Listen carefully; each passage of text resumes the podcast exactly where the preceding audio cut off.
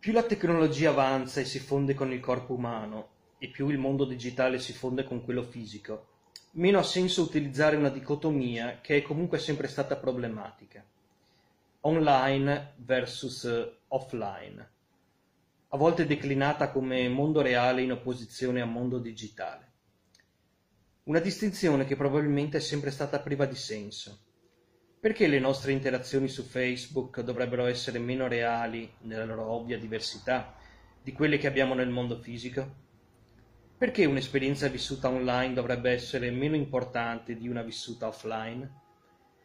Finché il mondo digitale era confinato in computer fissi, che compartimentalizzavano la nostra esperienza online, questa dicotomia poteva ancora avere una ragion d'essere.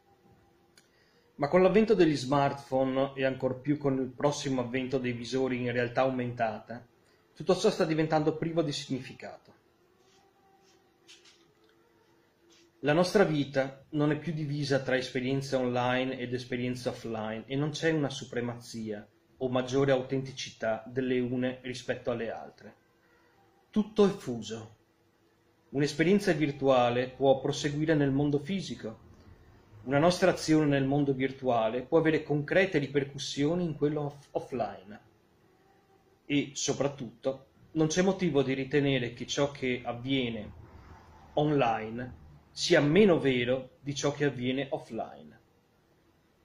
Non siamo esseri umani che si immergono temporaneamente nel mondo gi- digitale per poi riemergere, scrollarci tutto di dosso e riprendere la nostra vita regolare.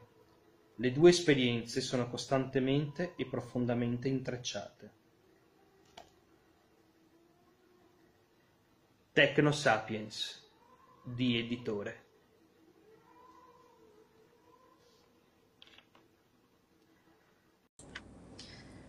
Avete ascoltato Esoterismo On Air, un podcast originale della libreria esoterica Il Sigillo di Padova.